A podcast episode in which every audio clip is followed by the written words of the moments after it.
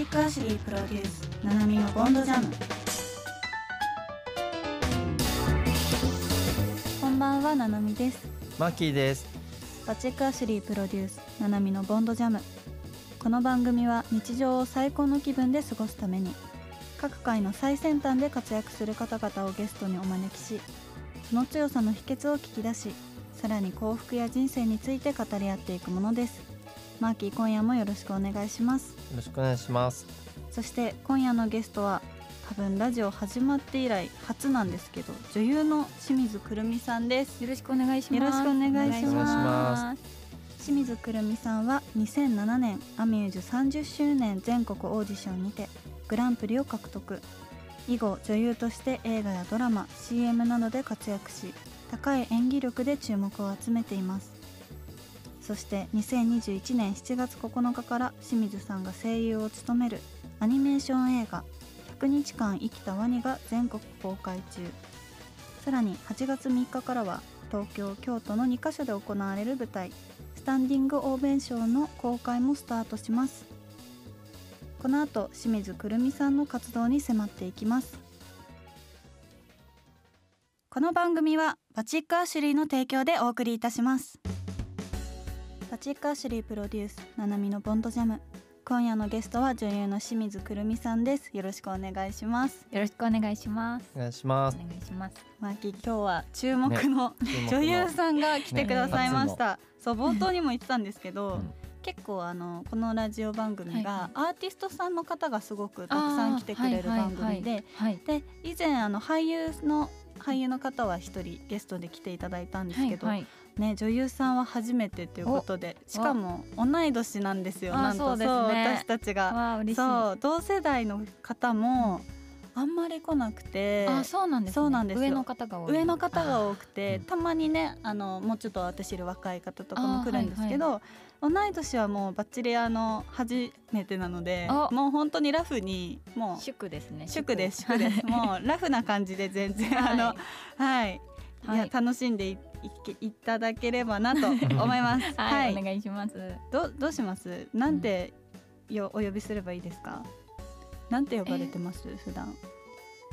くーちゃんとかくるみん、あくるみんが一番多いかな。くるみんですか？私ちょっとこのラジオでくるみんって呼んでいいですか？あぜひぜひ。くるみんにななみんじゃない？確かに。今日じゃああのくるみんとななみんでななみんで。はい、はい。お願いします。あのマーキーと言います、はいマーキーさん。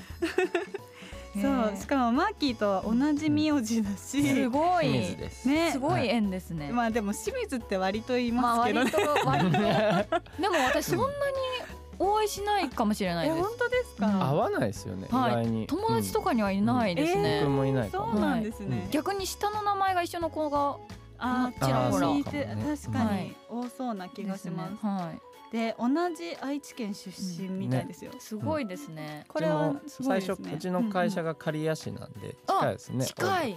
オーブ、私オーブ出身なので、隣ですね。あ親近感が隣ですか、でもあの刈谷のが全然都会ですよね。まあでもなんかね圧倒されるねやっぱ。同じ年の女子二人が来て俺 俺だけ確男かにでみ確かにたいな。ちょっと今日は女子トやりづらいから、うん。ね。好きにもう喋っていやいやいやいや。若い気持ちを持って、うんはい、くるみん。となうん。俺も女子っぽくいこうかな。女子っぽく、うん、言っちゃって大丈夫だよ。はい。なんか、どうどうですか？思い出の場所とかあります？愛知でですか？はい。私でも中学生までしかいなかったので、はい。あの思い出の公園とかあります？け愛知健康の森とかわかります？健康の森は知らない嘘！おー知らないですか？健康の森どこにあるんですか？愛知健康の森はどこにあるんだろう。え？結構大きい。おめちゃくちゃ大きくてうんうんうん。元気の里とかもわからないですか？知らないです。嘘！ぜひ行ってほしいでえー行ってすみよう。ちょっとメモっとく。なんか元健康の森。健康の森はもうすごいアスレチックがすごいたくさんあって。もう大人子供から大人まうんでうんうん。本当に楽しめうるん。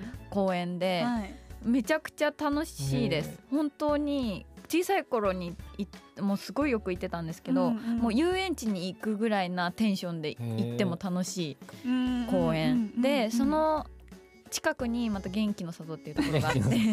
名前が名前が元気のさ。もう。あのー本当にあの新鮮な野菜とか、うん出店みたいなのがあったりとか、あの温泉があったりとか、なんかめちゃくちゃなんかいろんなものがあの揃ってる里。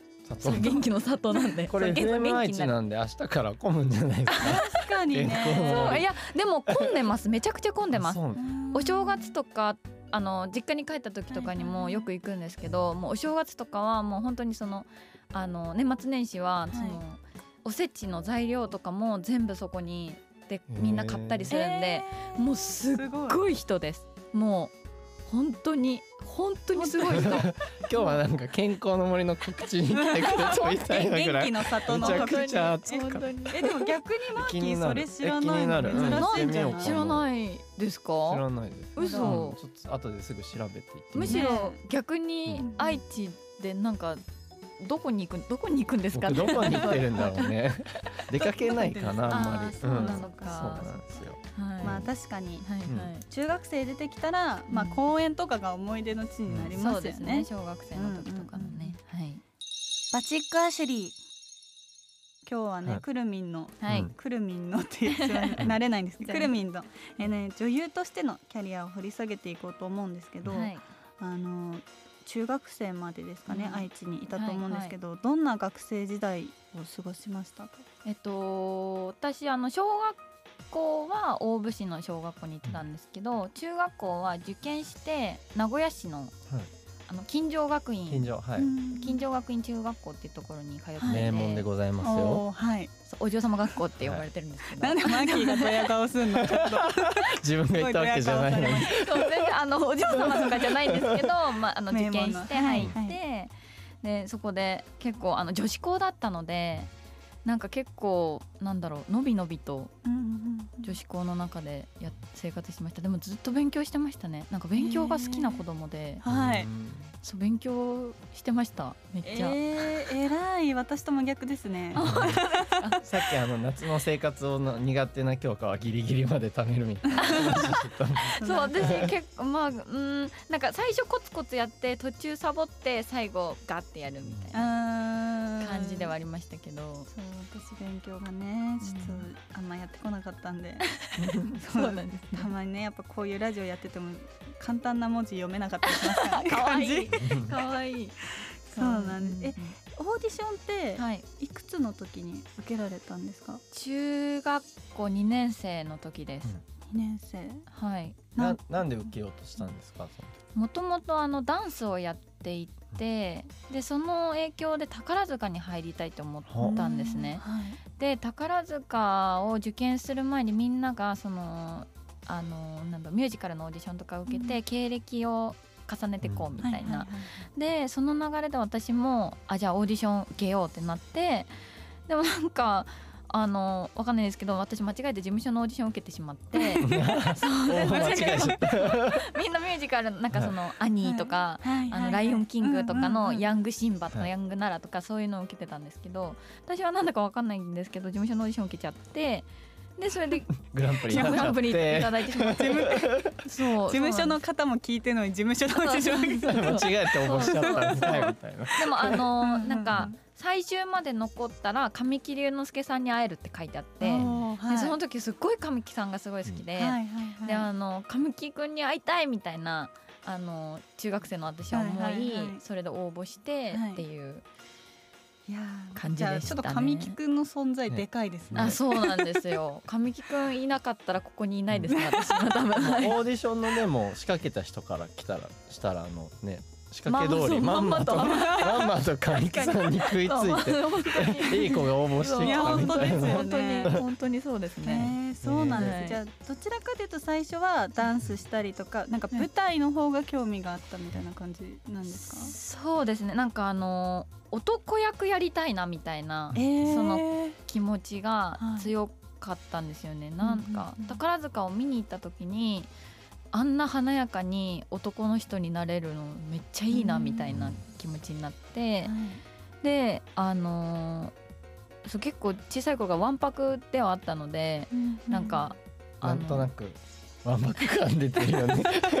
いやもう元気 元気そうなそうイメージそう。なんです。なんか男の子とかと一緒に、うん。あの別にうまいとかじゃないけど野球やりたいみたいなとか、うんドッジボールもやりたいみたいななんか男の子と男の子に憧れてたんですよね。うん。そう、はいはい。だからなんか絶対一回は泣かせたことあるでしょ。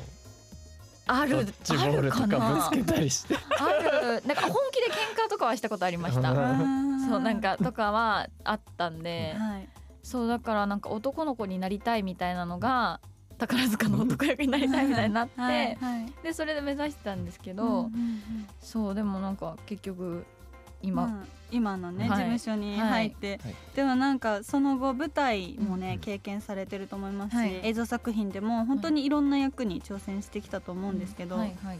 なんかもうこれとか本当にもう私たちは想像でしかできないんですけど、なんか特に大変だったなと思う経験とかってありましたか？そうですね。なんかこういわゆるすごい大変みたいなのはなんか体力的にとか大変なのはないことはないんですけどあのうん一回8割方水の中に入ってなきゃいけない役があって、8割方、そうあの海でし、はい。死んじゃったはい。女の子の幽霊みたいな役で、はいはいはい。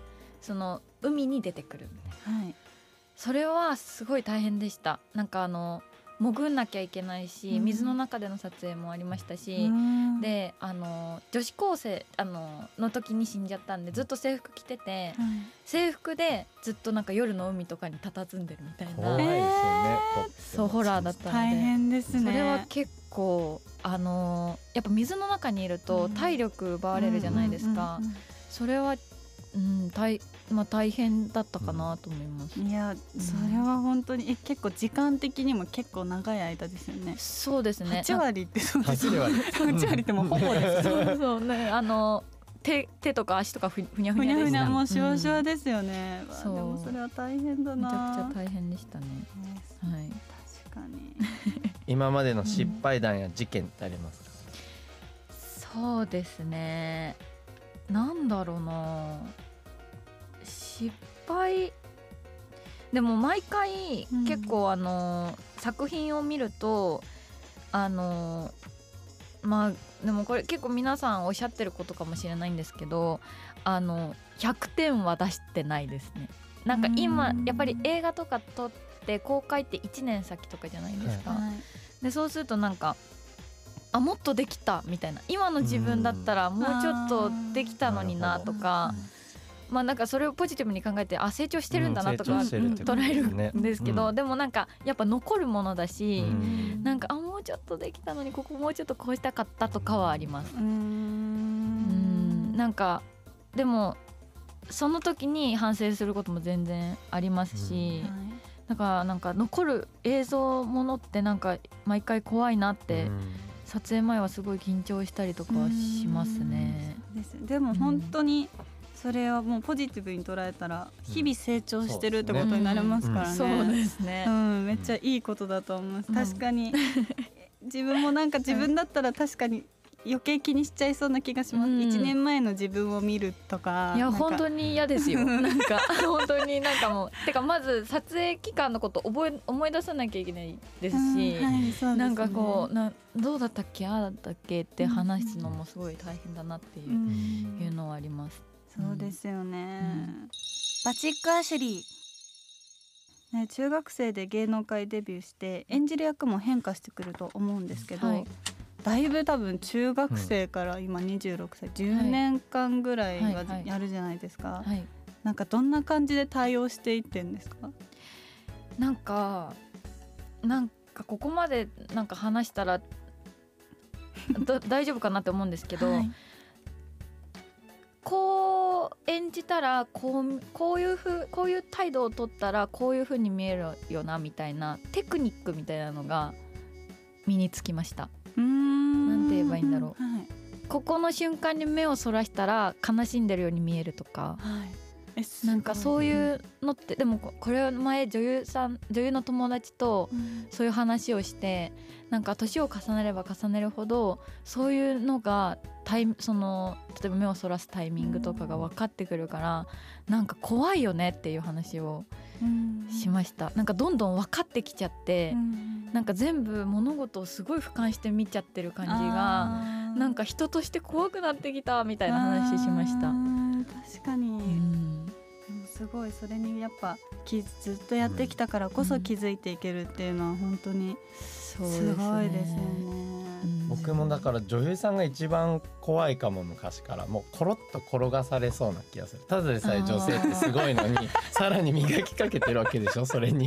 まあそうかな。そうなんですかね。まあでもなんなんだろう。なんかでもちゃんと日常にも感情はありますよ。感情はあるしあの泣く時は泣くしうん。でもその感情表現が豊かってすごいあの友達には言われますね。ななんか落ち込む時の落ち込み方も激しいしうん。テンション上がる時のテンションの上がり方なんてもうなんかみんなびっくりしちゃうしみたいはなそれはどんどん年々激しくなっていくかもしれないです。ううん。ん。やっぱ演じてる方はね多うん。分そういう感情をね抱いてる方すごいたくさんいると思うんですけど、そうですね。先輩の役者さんからのなんかこう記憶に残るアドバイスとかそういう言葉ってありますか？いやーもうすごいたくさんありますけど、その舞台をやってた時に結構コメディでコメディがあんまり経験がなくて、で毎日どの間だと笑いが来るのかっていうのが自分があんまり分からなくて、でその時古田新太さんがご一緒させてもらってたんですけどもうはけた瞬間に古田さんに「今日は何点でした?」みたいなの聞いてうんはいでなんかこう自分的にも手応えがあった時って古田さんの点数も高くて。でなんかそれは毎日もうほんとな80公演近くやってたのではい。毎日やることですごいあのどんどんその古田さんとの点数もマッチしてったりとかそのお客さんの呼吸も分かったりとかうん。そういうのはそしかも毎日あのアドバイスしてくださるんでそれはすごい経験になりました。うん、この間だったら笑うんだとか、はいはいでもお客さんが例えば変わったからそれも例えば変わることもあるんありですよねますあります。やっぱり。なんか今日お客さんめっちゃテンション高いなとか、うん。お客さん全体の？うん。とかなんか一人めっちゃ笑う人いるから見てやりやすいとか ありましたね。確かに。ですね、80公演やってうん。ね、そのね先輩の言葉聞いてて、うん。すごい身になりそそうですね。ですね。本当に毎日毎日学びでしたう、ね。うん。はでもそ7月9日からうん。全国公開中の映画「100日間生きたワニ」では声優を担当されているということで、い、はい、声優は今までやったことはあったんですか？初めてあ。でしたこれの作品が。はい、どんな作品になってるんですか？あのこちらあのねあの人気な漫画はいはいはいはい。が原作でそのえっとその先を描い描いてるんですけど、はい、まあ新しいキャラクターも出てきたりして、うん。なんか台本読んだ時にすごく素敵だなって私も思ったんですけど、はい。なんか作品になってなんか意外と結構漫画に声が入るって結構なんだろう、あこう想像してたのにとかあるじゃないですか、私はなんか皆さんがぴったりでした。うん。ですごく吸って入ってきて、はい。なんか自然と涙なんか自分の作品で泣いちゃうのすごい恥ずかしいんですけど 自然となんか涙出ちゃって、うん。はい、すごい なんか自分で言うのもあれですけどすごい良かったです。えー、でもこのなんかねそれこそこの漫画、有名な漫画で知ってて、映画はすっごい私も気になりますね。あ本当ですか？見に行きます。嬉しいです、はい。ぜひ見見てください、ははいい。どんな役どころで登場してますか？私はバイトちゃんという役であのーもうそのままです。バイト バイトちゃんです。本当に。そうなんかちょこちょこ出てくる、あのーであの新キャラの山田裕貴くんが演じるカエルくんはいはいはい。とちょっとちょっとあるかな？ないかな、うん。みたいなうん。感じです。意識したことは何かありますか？今回の収録で。そうですね。なんかあのーバイトちゃんがちょっとあのーカエルくんとかワニくんとかよりも若め？ネズミくんとかよりも若めだなと思ったんで、まあなんか喋り方も結構自分の喋り方に近い私ちょっとなんか喋り方若いって言われるんですけどよく。なんかなんか若め若めにしようと思って、でなんかその結構その自然体自然体で一回やってみてって言われた時にやった感じが良かったって、うん。あのおっしゃってくださったんで、はいはいはい。結構自然体でやらせてうんいただきましたね、でも滑舌はちゃんとあの、ね。頑張りました。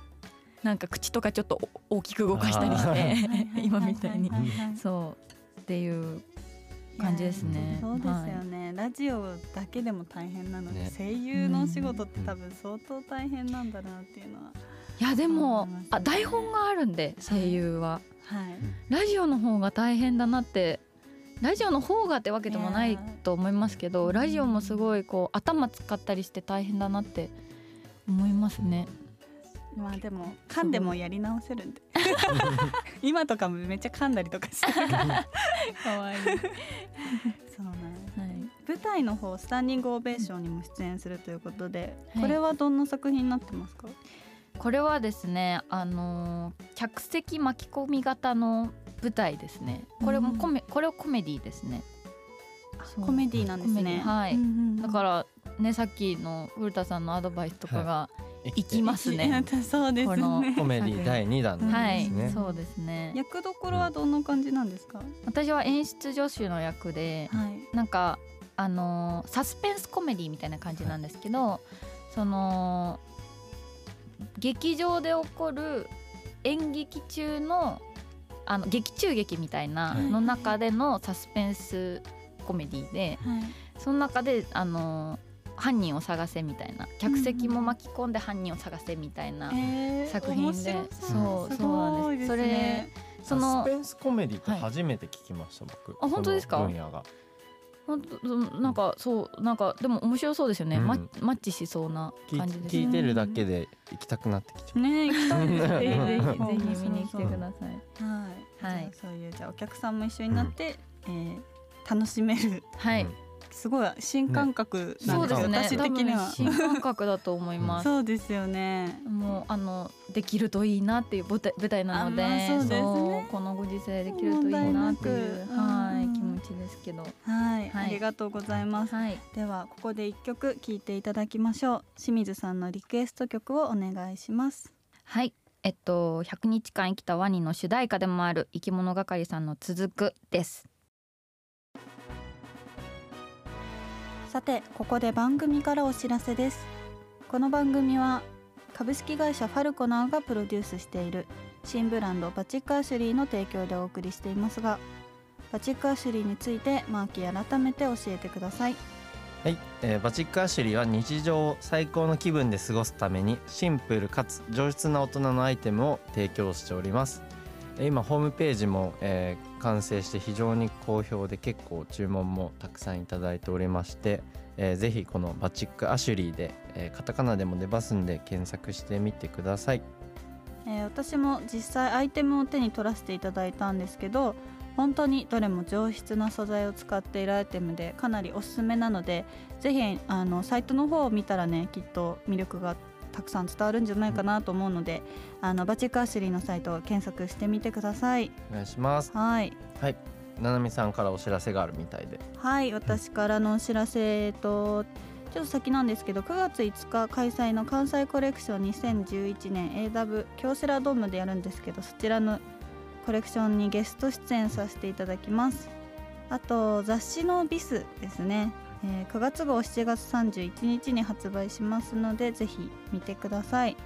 あと相変わらず YouTube のチャンネルも頑張っているので、ぜひななみチャンネルで検索して見てみてください、ななみチャンネルで検索。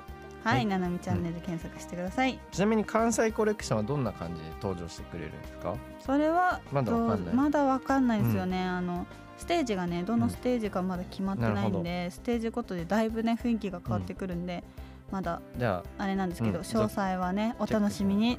京セラドームぜひ遊び来てください。はい。遊び行ける感じなのかな？わかんないんですけど、はい、はい。ぜひあのよろしくお願いします。お。願いします。はい、それではバチックアシュリーとななみのまあいろいろよろしくお願いします。うん。お願いします。バチックアシュリー。さて清水さんから告知があればお願いいたします。はいえっと先ほどもおっしゃっていただいた7月9日から全国公開中の映画100日間生きたワニで、えーバイトちゃんを演じています。あとですね6月25日公開で今公開されてる「アークという作品にも、えっと、出演しているのでぜひ見てください。そして8月3日から舞台「スタンディングオベーション」にも出演しますこちらもぜひまあこんなご時世ですけどこんなご時世なのでぜひっていう言葉はちょっと言いづらいんですけどまあでもあの本当に面白い作品になると思うのでよかったら見に来てください。東京と京都でやってるんですよね、そうですね。はい。ありがとうございます。ます。告知も盛りだくさんで、はいありがとうございました。ありがとうございます。はい、そしてこの番組ではリスナーの皆さんからのお便りをホームページで募集しております。私たちへの質問やご感想をぜひお寄せください。またアーカイブを YouTube にアップしているのでもう一度聞きたいという方は「ナナジャム」もしくは「ボンドジャム」で検索してみてください。さてそろそろお別れのお時間ですがマーキー今日はいかがでしたか？もう舞台絶対見に行きたいよねいや私も舞台あのベーション。無事にあのやることになったら行かせていただきたいです、やもうぜひぜひ見に来てください。なんかもう面白いみたいな気分になっちゃった。本当ですか？まだ見てないので嬉しい。ちょっと頑張ります。はい。で来週にも来週で、うんはい。ごめんなさい。来週も清水くるみさんにはお付き合いいただきたいと思いますので、はい。よろしくお願いします。します。はい、それではこのお時間のお相手はななみと、マキがお送りしましたそれではまた来週このお時間にお会いしましょう。さようなら。さよならこの番組はバチックアシュリーの提供でお送りいたしました。